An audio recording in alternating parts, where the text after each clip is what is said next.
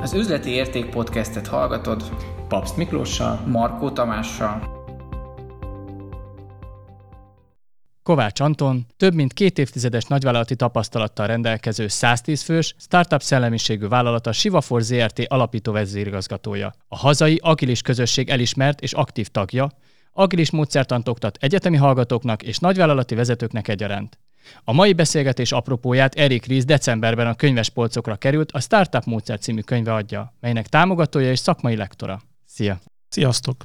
Szervusztok!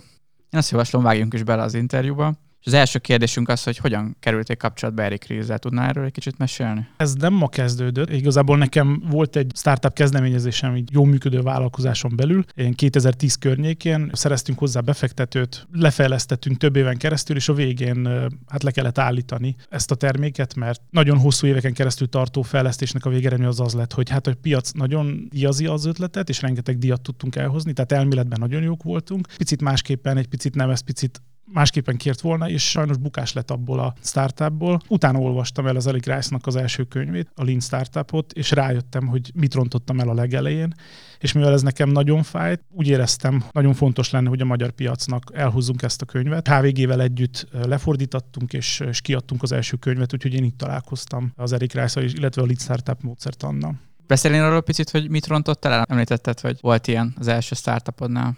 Hát gyakorlatilag abban a projektben óriási volt a lelkesedés, és maga az ötlet az nagyon jó volt. Ugye Londonban a Bloomberg is beválogatott minket egy egyéves programban, ahol negyed évente tuningolt rajtunk, meg folyamatosan csavart rajtunk, és neki nagyon-nagyon tetszett maga az alapötlet. A probléma az azzal volt, hogy mi annyira előre szaladtunk a fejlesztéssel, és annyi mindent belefejlesztettünk. A, az ügyfelek, amikor megkapták a mi termékünket, akkor így a funkcionalitásnak a 80%-ra abszolút nem voltak kíváncsiak, és az a 20%, amire nagyon kíváncsiak lettek volna, arra meg pont nem maradt pénz. Kifutottunk gyakorlatilag a keretből. Ez egy olyan alaphiba, amit hogyha elolvastam volna az Eric Rice-nak a könyvét a legelején, és így futott neki a projektnek, akkor nagyon másképpen lett volna fölépítve maga a startup, illetve annak az íve. A legfontosabb az az, hogy azt a lehetőséget, hogy, hogy először kapaszkodjak bele a piacba, és ahogyan annak idején 2000-es évek végén az első terméket kihoztunk, hogy az első vevővel gyakorlatilag együtt a vevőre testre szabva írtunk meg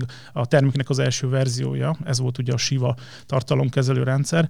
Ezt rá tíz évvel másképpen csináltam, mert azt gondoltam, hogy már vagyunk annyira okosak, hogy a laborba elvonul a tövően keresztül, kifejlesztjük, és most egy óriási bummal megjelenünk a piacon. Ezt a hibát követtem el, hogy nem a piacba belekapaszkodva engedtem, hogy, hogy, hogy a piac szedje ki belőlünk a terméket, hanem én szerettem volna meglepni a piacot a saját saját termékemmel. Manapság nem ez a jó stratégia. Meglepett a piac. Igen, meglepett a piac. Tulajdonképpen arról beszélünk, hogy bizalom a piacban, bizalom a vevőkben, hogy ők tudni fogják, mi az a termék, amire szükségük van, hogyan van rá szükségük. Talán ez egy ilyen fontos pont lehet ebben maximálisan egyetértek. Szeretném kiegészíteni ez még azzal, hogy második nagyon fontos pont, ha az embernek már van egy futó vállalkozása, akkor azt gondolja, hogy azt a piacot, amit ő nagyon jó ismer, azon a piacon szerzett önbizalom és tapasztalat, az ugyanúgy fog működni a más piacon. Tehát, hogy a új területre lép, új piacot szeretne nyitni, akkor figyelembe kell venni, és erre hívja föl az Eric Rice a Startup módszer könyvben is a figyelmünket, hogy más piacra való be, és ez gyakorlatilag azt jelenti, mint hogy egy teljesen új vállalkozás hoznánk létre, és ezt megfelelő alázattal kell kezelni. Nagyon fontos, amit mondasz, megfelelő alázat. Hogy látod, mi a fő üzenete a startup módszernek? A legfőbb üzenete az az, hogy a vállalkozói szellem az nem csak a startupokban, hanem a nagyvállalatokban, illetve a vállalatokon belül is létezik.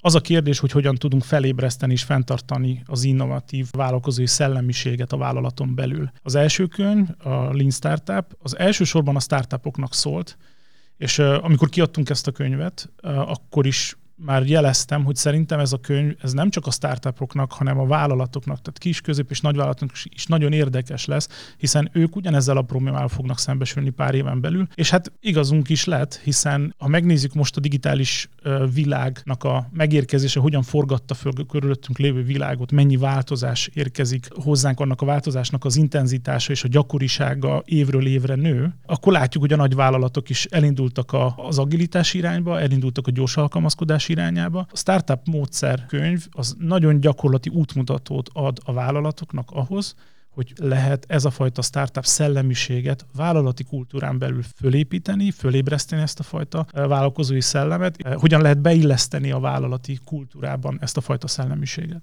Mit gondolsz arról, hogy ugyebár Riza a Silicon Valley-be tevékenykedik, mit gondolsz a magyar viszonyokról, hogyan kell ezt értelmezni Magyarországon?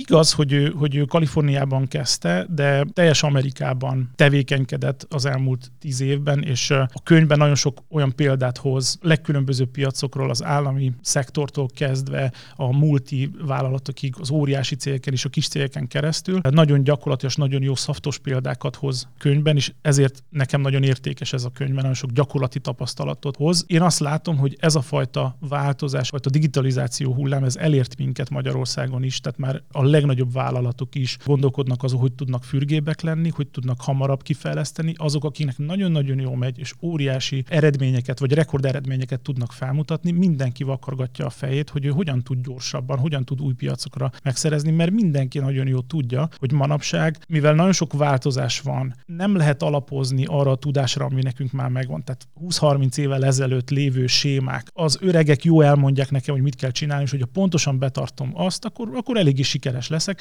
Ennek a korszaknak vége van. A digitalizáció olyan változásokat hoz nekünk, amihez nagyon gyorsan kell tudnunk alkalmazkodni. Vagyis az a fajta alap szemlélet, ami nagyvállalaton belül létezik, hogy a hiba az kudarc, hogyha valaki hibázik, akkor le kell fokozni, ki kell rugni, le kell cserélni, az nem a sikernek a jele. Ez nem működik olyan területen, ahol egy teljesen új világba be kell lépnünk, hiszen ez a tudás senkinek nincs meg, mert ez a világ ez most alakult. Tehát mindenkinek tanulni kell. A legnagyobb problémát a nagyvállalatoknak azt jelenti, hogy hogyan tudják megkülönböztetni az igazi hibákat, amit ért tényleg le kell fokozni valakit, vagy le kell váltani, attól a hibától, amitől tudunk tanulni. Hiszen a hibázás, mint a próbálgatásnak az egyik jele, a nagyvállalatoknak, a startupoknak az egyetlen egy eszköze arra, hogy ők megtanulják az adott piacot. Például van egy androidos példa, hogy annak idején a nagyvállalatok megjelentették egy olyan hirdetés, hogy öt évvel rendelkező androidos fejlesztőt keresnek, miközben az Android csak három éve volt. Pont rámutat arra, hogy, hogy mennyire megváltozott a világ, vagy annak idején nem létezett öt évvel rendelkező tapasztalat, mert egyszerűen nem létezett az a termék, nem létezett az a világ.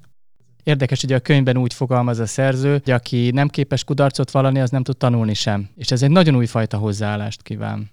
Egyrésztről nagyon újfajta, mert ha megnézzük, hogy a hagyományos menedzsment, ami a 80-as években kialakult, ahhoz képest nagyon új, de hogyha megnézzük a történelmet, történelemben ott volt, aki a kudarcot mindig át tudta fordítani sikerre, igazából azok tudtak sikeresek lenni. Amikor én csak kezdtem vállalkozni 1990-es évek végén, akkor én találkoztam egy öreg bácsival, aki azt mondta neki, hogy Anton, minden nagyon-nagyon rossz helyzet arra való, hogy nagyon jó kimász belőle. És így ez lett végül is a szlogenem. Ha jött valamilyen rossz helyzet, akkor kezdtem el örülni annak, annak egy olyan helyzet jön, amiből nagyon jó ki tudok mászni, és dörzsöltem a tenyeremet, és buzdítottam a csapatomat, hogy gyerekek, egy rossz helyzet van, tehát ez azt jelenti annak a jele, hogy mi most nagyon jól fogunk járni, és ez az a fajta vállalkozói szemlélet, amire utal az Eric Rice, hogy hogyan tudunk a kollégáinkat rávenni arra, hogy ne féljenek, hogy tudjanak próbálkozni, merjenek próbálkozni, viszont ugyanúgy, mint ahogy mondjuk a gyereknevelésben, tehát hogyha megengedem valakinek, hogy ő próbálkozzon, akkor biztonságos keretet kell köré rakni, ami nagyon merev, és megadja neki a biztonságot. Mert hogyha valakinek úgy kell próbálkoznia, hogy annak beláthatatlan következményei vannak, akkor senki nem fog merni próbálkozni. Ezért most a nagy vállalatoknál nem mernek próbálkozni, mert annak beláthatatlan következménye lehet. Ezért mindenki fél, ezért mindenki icipici dolgokban csak mer változtatni. És ez a fajta icipici változtatási lehetőség, ez kevés ahhoz, hogy, hogy tudjanak lépést tartani a digitalizáció által diktált ritmussal. Tulajdonképpen a könyvben benne is van, hogy hogyan kell úgy finanszírozni egy ilyen kísérleti projektet, vagy ezt a fajta tapasztalati tanulást, ami abban segít, hogy a finanszírozó is kordában tudja tartani, hiszen mégiscsak pénzről van szó, nagyon sok pénzről. Abszolút, maximálisan egyetértek, és ezért nagyon szimpatikus nekem ez a könyv, és azért ajánlom mindenkinek, aki egy kis KKV középvállalatot vagy nagyvállalatot vezet, vagy döntéshozó, döntés előkészítő, vagy az innovációért felel, mert egy nagyon egyértelműen részletekben menő gyakorlati útmutatót ad ahhoz, hogy hogyan kell megteremteni azt a terepet, amin belül a kollégák lehetőségük lesz arra, hogy ők a saját kreativitásukat ki tudják élni. És ez nem egy egyszerű, nem triviális feladat. Igen, ez egy érdekes pont, amikor ugye azt mondja, hogy először az első fázisban mondjuk 80% lehet nyugodtan a tapasztalatszerzés, erre lehet hivatkozni, 20% az eredmény. A következő fokozatban ez 50-50%, a végén pedig azt mondja, hogy 20% a tapasztalatot, már nem lehet azt eladni, hogy főnök, hát én kísérletezem, tök jó vagyok, mert ugye ez, ez elviheti félre az egész céget, hogy 80%-ban akkor eredményt kell hozni. De hogy ez egy annyira exakt a számomra, hogy ez nagyon nagy könnyebbséget adhat a tulajdonosnak, hogy azt mondja, oké, okay, van egy rendszerem, ebből a könyvből ezt tudom adaptálni, ebből a módszerből, tehát ez fontosabb is, hogy nem csak egy könyvről beszélünk, hanem egy módszerről, ebből ezt tudom adaptálni, és holnap tudom használni. A világ tele van olyan gurukkal, akik elmondják, hogy gyorsabban, innovatívabban, sémák nélkül kell gondolkodni, de senki nem ad egy nagyon részletes útmutatót hozzá, és ennek a könyvnek ez az értéke. Részletes, másnaptól használható módszert ad. A legnagyobb cégeken keresztül, azoknak a példáján keresztül mutatja be, hogy ez hogy lehet végigcsinálni, sőt, hogy milyen konfliktusok lehetnek egy ilyen módszernek, egy ilyen rendszernek a bevezetésevel kapcsolatosak, és azokra a konfliktusokra is ad feloldást. Tehát mutat olyan példákat, hogy hogyan lehetett átfordítani azokat a kollégákat, akik keresztbe helyzetbe feküdtek. És ami nagyon tetszik még nekem ebben a könyvben, hogy a fanatizmusnak minden jelét ki van takarítva a könyvből, és egy nagyon gyakorlatias számok és, és elvek mentén eredményorientáltan tálalja a módszertant, és ezáltal nagyon jó használhatóvá válik. Mi saját magunk is használunk, mert például házon belül most három új divíziót indítunk el. Nagyon hasonló módszertan mentén, tehát ugye ebből nagyon sok elemet használunk. Nyilván minden cégben, mivel ezt már nem először csináljuk, mi már egy picit testre szabtunk a saját igényeinkre, ami szabad is, csak nem az első lépésben. Tehát aki először csinál ilyet, érdemes vagy egy tanácsadót hívni, vagy szigorúan betartani minden egyes szabályát, és utána fél év múlva meg hozzá lehet nyúlni, amikor már látjuk az értelmét azoknak a szabályoknak. Mert nagyon gyakran tapasztaltuk a vállalatokon belül, hogy megérkezik valamilyen módszertan, á, azt mondja, ez a fül nem kell, ez a fej sem kell, ez a láb sem kell, és a végén, ja, hát ez nem is működik, tehát neki, nekünk nem is kell. Tehát, hogy érdemes éppen meghagyni, és utána elkezdeni hozzányúlni, amikor már fél éves, egy éves tapasztalatunk van benne. Egy az egyben tud működni az elején. Tehát az első egy évben bátran tudom ajánlani mindenkinek, és egy év után mindenki látni fogja, hogy melyik az a rész, ami nála változtatni kell. Van-e esetleg olyan, amiről úgy gondolod, hogy ez a fajta igazítás vagy illesztés egy-egy vállalatra, vagy nálatok nagyon úgy tűnt, hogy jól sikerült testre szabni? Van-e ebben olyan, amit tudnál tanácsolni? Ilyen generális nincsen, amit másoknak is el tudnám mondani, mivel mi nem csak a Lean Startup, mi az agilis módszertanokat is használjuk, a Lean Startup módszertanokat és a Lean módszertanokat egyszerre használjuk, és én azt gondolom, hogy ez az a trió, ami most egy modern vállalatnak szüksége van mind a háromra egyszerre. Hiszen, hogyha valamilyen új területre lépünk be, tehát nem tudjuk, hogy pontosan mi a probléma, így a megoldást sem tudunk elmondani. A vállalatok elsősorban abba a hibába esnek bele, hogy ők mindig a megoldáson gondolkodnak, miközben magát a problémát nem bizonyították, hogy ez a probléma. Én is saját magam többször beleestem ebbe a hibába, hogy sokkal szerelmesebb lettem a megoldásban, mint magában a probléma definícióban. Tudnál erre egy konkrét példát esetleg mondani, amikor ez így előjött? A legnagyobb példám tényleg az a startup, amit, amit 2010-től 2015-ig készítettem, amikor, amikor ez ennek a 99%-a az belement magában a megoldásba, hogy létrehozunk egy olyan szoftverterméket, és a végén kiderült, hogy a piac egy, egy nagyon, tehát hogy egy pár méterrel arrébb van, és amire mi céloztunk, ott pont nagyon kevés ügyfél van, és létező piaci igény, de nem tömeges. Láttunk, hogy, hogy így ebben a formában ez a termék ezzel a funkcionalitással nem fog tudni ott, ott megjelni. Abban az esetben, ha már tudjuk, hogy mi a probléma, és a Lean Startup módszertan segítségével bizonyítottuk, hogy ez valódi probléma, itt vannak az ügyfelek, akik hajlandók ezért fizetni, akkor indul a második fázis, ami módszertanunk alapján, amikor agilisan elkezdünk fejleszteni, és a megoldást is elkezdjük begyakorolni, hogy az adott üzleti problémára mi a megoldás, és továbbra is keresünk a piacról a validációt. Tényleg ez, tényleg működik-e?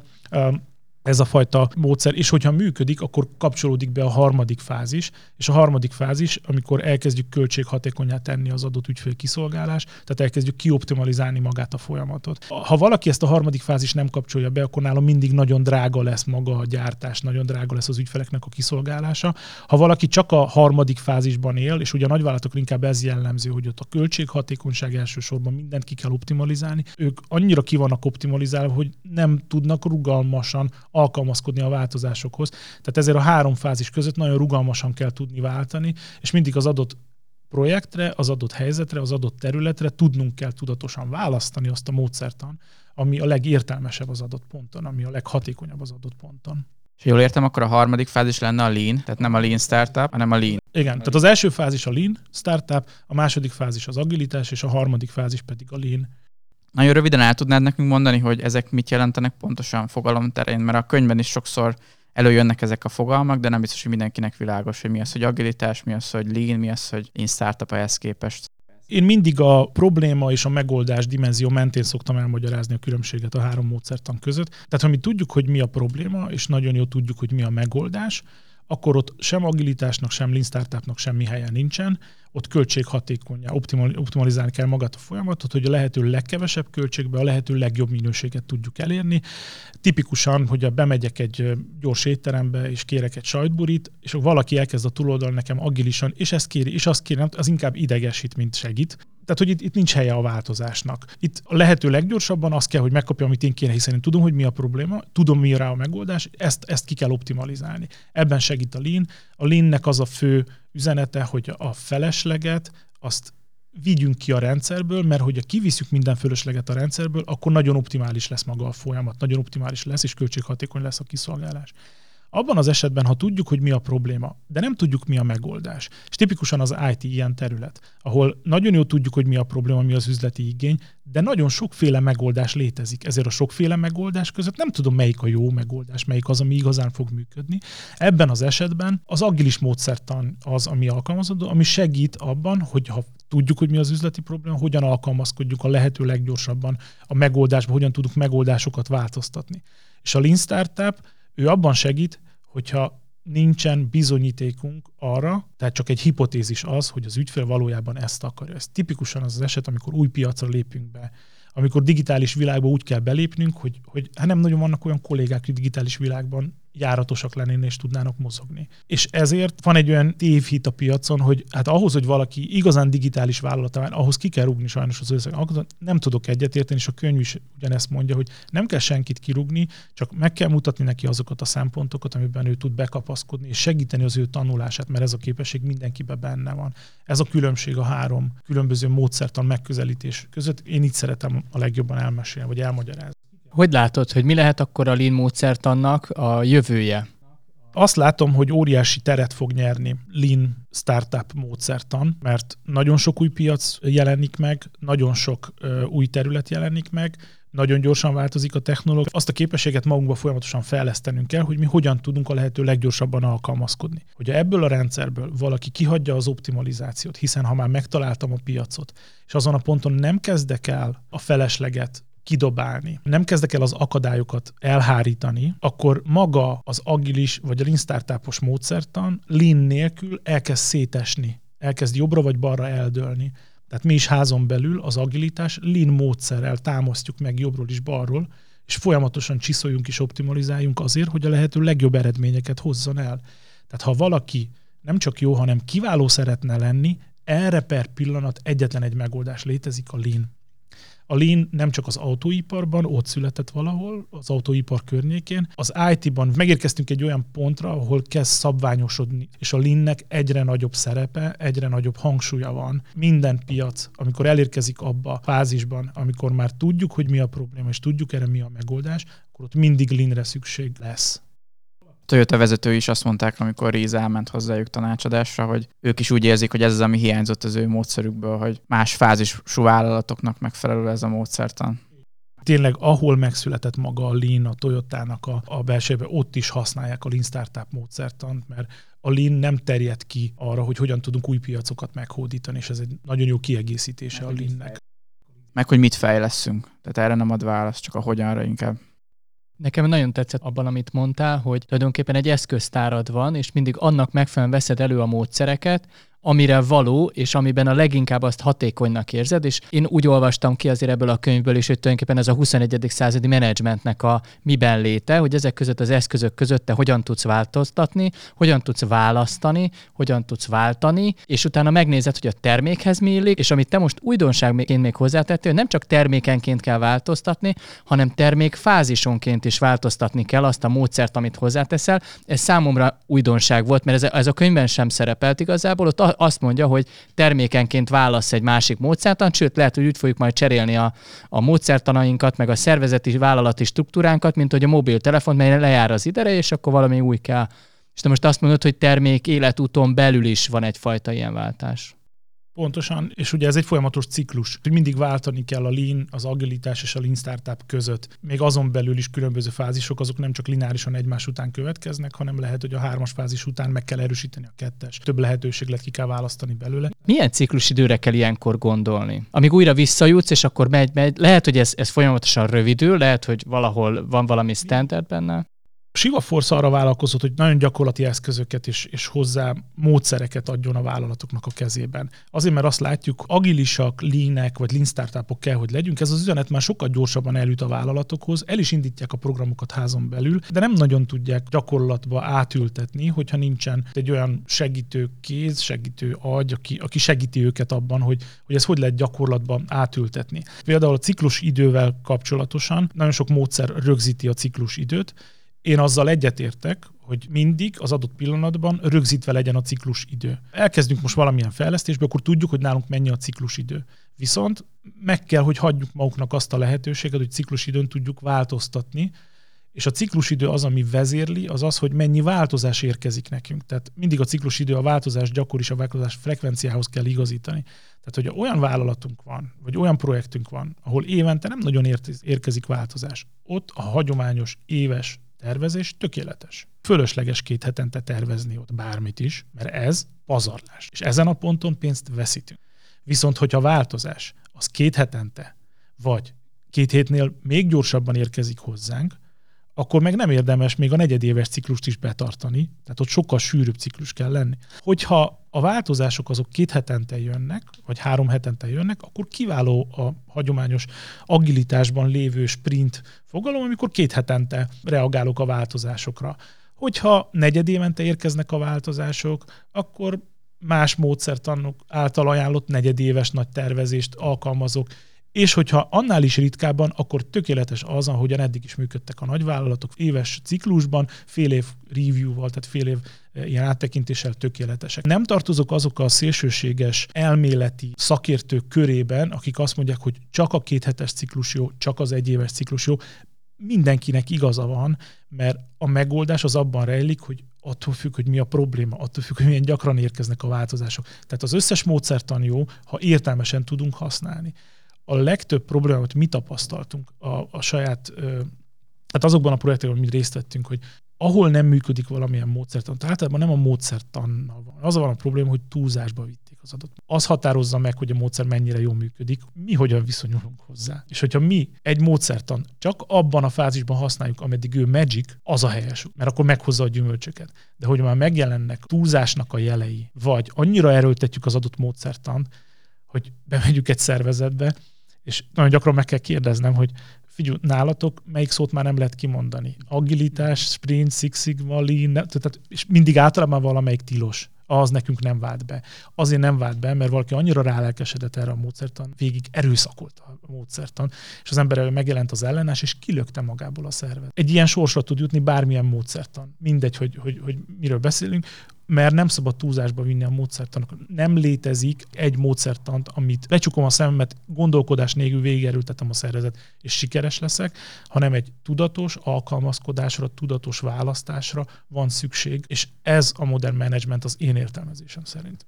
Véleményem szerint ez is abból adódhat, hogy a nagyvállalat egyszer elhatározza magát, pont a rugalmatlanságából adódóan, hogy akkor ő most ráfordul egy módszertanra, akkor ő nagyon ráfordul, és valószínűleg innen érzik a kollégák is, hogy egy sok egy idő után, mert már mindenre azt akarják használni, vagy a csapból is az folyik.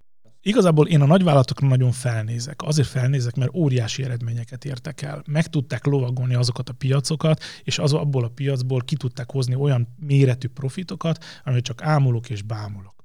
Viszont az a módszer, ahogyan ők ezt teszik, nagyon gyakran abban a hibába esnek, hogy azt gondolják, hogy ez bármilyen más új piacon is ugyanezzel a módszerekkel használ, és a hiba igazából ebben benne. Tehát, hogy ebben az kis aprócska momentumban van, hogy ők azért viszik túlzásba, és azért ráerőltetik, mert megtanulták, hogy ott a hagyományos ilyen BAU, tehát ez a business as usual, a napi szintűben milyen elveket kell um, alkalmazni, és ezeket az elveket egy az egybe átültetik új területre, és ez az, ami nem működik, és a könyvben nagyon pontosan polcokra rakja mikor kell a hagyományos vállalati menedzsmentet használni, mikor van szükség a vállalati menedzsmentnek a szigorára, mikor kell az újfajta vállalkozói menedzsmentet használni, melyik esetben használjuk, és ezt nagyon jó kiteszi, és mi Siva Force-ként ezt egészítjük ki, hogy nem csak ez a kettő létezik, hanem sokkal több módszer, tehát hogy ez az eszköztár is sokkal nagyobb, és ezt tudunk egy nagyon gyakorlati útmutatókat adni mi is.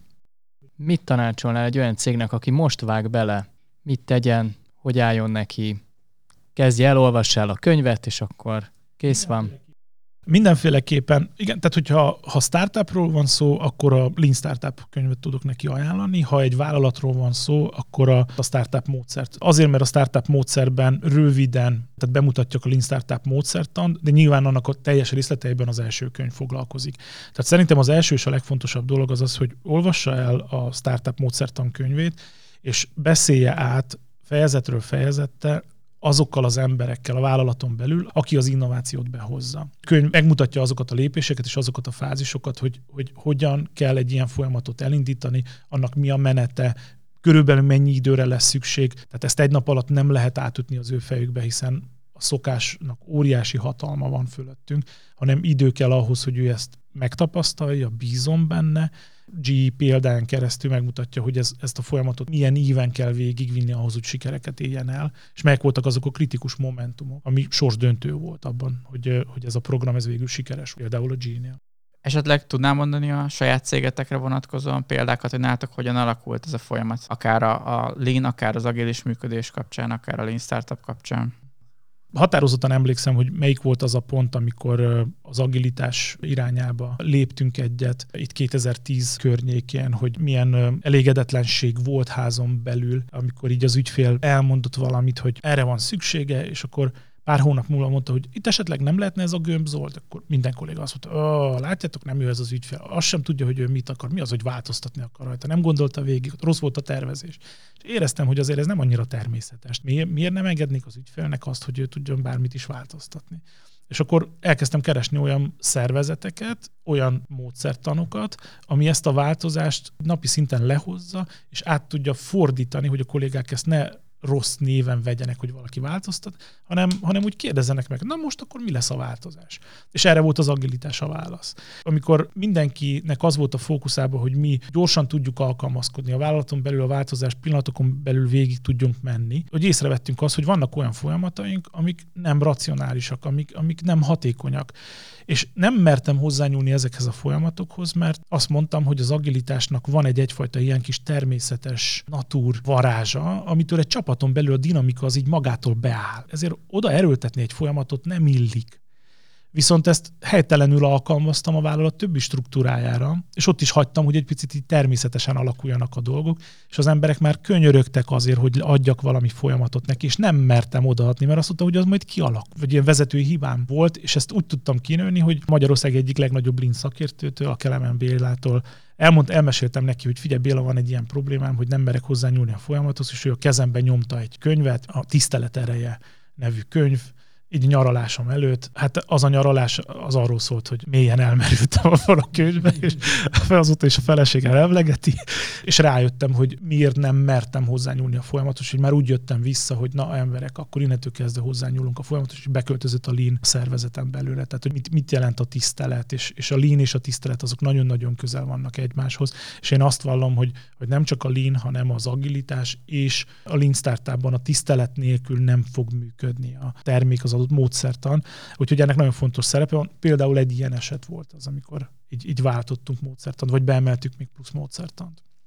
Mit jelent ez a tisztelet így a gyakorlati példán keresztül? Tudnád ezt szemléltetni picit?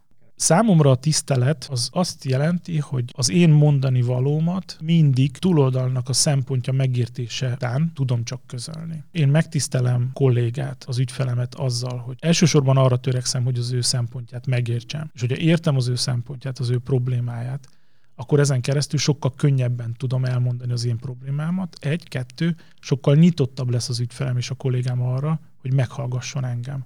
Ha én nem hallgatom meg az ő szempontját, hanem csak elmondom a tutit, akkor eléggé nagy a lepattanásnak a valószínűsége, hogy, hogy egyszerűen nem fog be. Erről a tiszteletről beszélek. Amikor így házon belül vagy akár a vevőkkel ad erre a kérdés, vagy egyfajta választ ad erre a kérdésre. Arra kell gondolni, amikor mondtad, hogy például mondta az ügyfél, hogy szeretne még egy gombot változtatni, akkor valójában lehet, hogy olyan helyzetbe került, hogy ő reálisan nem tudta ezt fölmérni az elején. Mire van szüksége, nem arról van szó, hogy nem volt előrelátó nagyon sokszor az van, hogy az ügyfél valamin változtat, akkor az ember azt mondja, hogy oké, okay, nem jó tervezte meg, mert nem gondolta arra, hogy ennek milyen színűnek kell lennie. Tehát ez nem tisztelet. Tehát az, hogy menet közben jöhetnek a változások, és ő meggondolja magát, és leül, és egyáltalán elmondja nekem, hogy ő tud változtatni, azzal már ő engem megtisztel.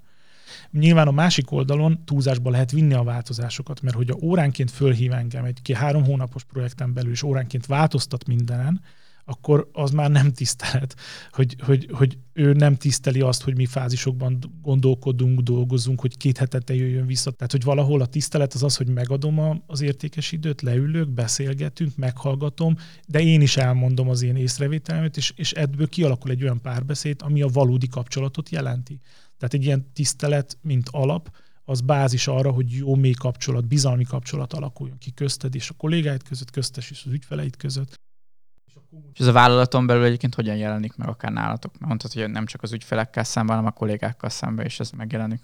Én a folyamatos transzparenciára törekszem házon belül, tehát havonta van egy kocintás nevű esemény, ahol az összes kollégával együtt egy teremben összegyűjtünk, és ott elmondunk, hogy az elmúlt hónapban mi az, ami jó volt, mi az, ami javítandó, mi az, ami kifejezetten rossz volt, és a végén kocintunk arra, hogy, hogy akkor mi lezártunk egy hónapot. Azáltal, hogy mindig a, stratégiát, fontos dolgokat megosztom, a sikereinket megosztom a kollégákkal, én úgy érzem, hogy ezáltal például megtisztelem őket azzal, hogy nekik ne kelljen értelmetlenül ülni itt, és csak így ütni a billentyűt példa. Szerintem a tiszteletnek a jele az, hogy házon belül létezik egy olyan alkalmazás, amit tudják, hogy státuszap. A státuszap alkalmazásban ott van egy gomb, amit hát pánik gombnak szoktunk nevezni, amit úgy definiáltam, hogy azt mondtam a kollégáknak, hogy ha neked értelmetlen dolgot vagy munkát kell végezni, akkor légy szíves, ne csinálj, azonnal állj meg, és nyom meg a pánik. Pánik gomb az azonnal a részlegvezetőnél, divízió vezetőnél jelentkezik, azért mert én megtisztelem a kollégámat azzal, hogy neki nem kell értelmetlen munkát végeznie és akkor oda rohan hozzá a divíziónak a vezetője, megkérdezi, hogy mi volt a probléma, és lehet, hogy kiderül, hogy ő valamilyen szempontot nem tudta, amitől azonnal értelmet nyer az, amit neki csinálnia kell, de ez innentől kezdve nem fáj. Vagy kiderül, hogy tényleg értelmetlen dolgot kell végezni, és azonnal megállítja a dolgot. Tehát, hogy én, én és, és ez nagyon lean, ez a fajta megközelítés, és ezért a lean, a tisztelet, az, azok, azok nagyon karöltve járnak. Említetted, hogy nagyon fontos az alázat, a tisztelet, a transzparencia. Nyilván ezt te, mint vezérigazgató is mondtad, hogyha most úgy van még két-három olyan dolog, amiről úgy gondolod, hogy mint vezérigazgató egy másik vezérigazgatónak, vagy másik vállalatvezetőnek úgy gondolod, hogy ez, ez a lényegi része annak, hogy jól tudja működni egy cég, és, és jól tudja vezetni a céget, akkor mi az, amit hozzátennél? Én mérnök vagyok. Nekem nagyon nehéz volt megtanulnom azt, hogy nem feltétlenül mindent kell, hogy értsek, és mindenhez kell, hogy értsek, és mindenben kell, hogy, hogy legjobb legyek. Ezt, ezt annak idején nagyon nehezen tudtam megugrani, viszont nagyon más lett az én irányítási stílusom, és nagyon megváltozott azután, amire erre rájött. És ezen az időszakon átestem, és egy teljesen új világ nyílt ki előttem ha kisvállalatban vagy nagyvállalatban valaki úgy érzi, hogy hát körülötte nincsenek jó kollégák, vagy ő nem tud skálázódni, nem tud növekedni, kollégák nem kreatívak, akkor gondoljon végig azt, hogy mind a mellett, hogy elkezdi használni a Lean Startup vagy a startup módszert, mind a mellett gondoljon végig, hogy neki milyen szerepe van ebben, mert én azt látom, hogy ha a vezető az nem változik, vagy nem nyitott a változásra, folyamatosan nem fejlődik, akkor egyetlen egy módszertan sem fog működni nála. Szerintem ez az egyik legfontosabb pontja annak, hogy sikeres legyen egy módszertan vagy egy elvnek a használata. Van-e esetleg olyan személy, akivel szívesen hallgatná egy ehhez hasonló interjút? Általam nagyon kedvelt szakértő a magyar piacon, a Linnek a szakértő a Kelemen Béla, úgyhogy ha ő elvállalja, akkor nagyon szívesen hallanám az ő interjúját a, a Leanről és a tiszteletről. Miért pont őt választottad? Azért, mert nagyon felnézek rá, nagyon közvetlen és, és, és nagyon rokonszenves. Nagyon sokat tanultam és kaptam tőle. Köszönjük az ajánlást. És köszönöm szépen a beszélgetést is. Köszönjük. Köszönöm, sziasztok. Szervusztok.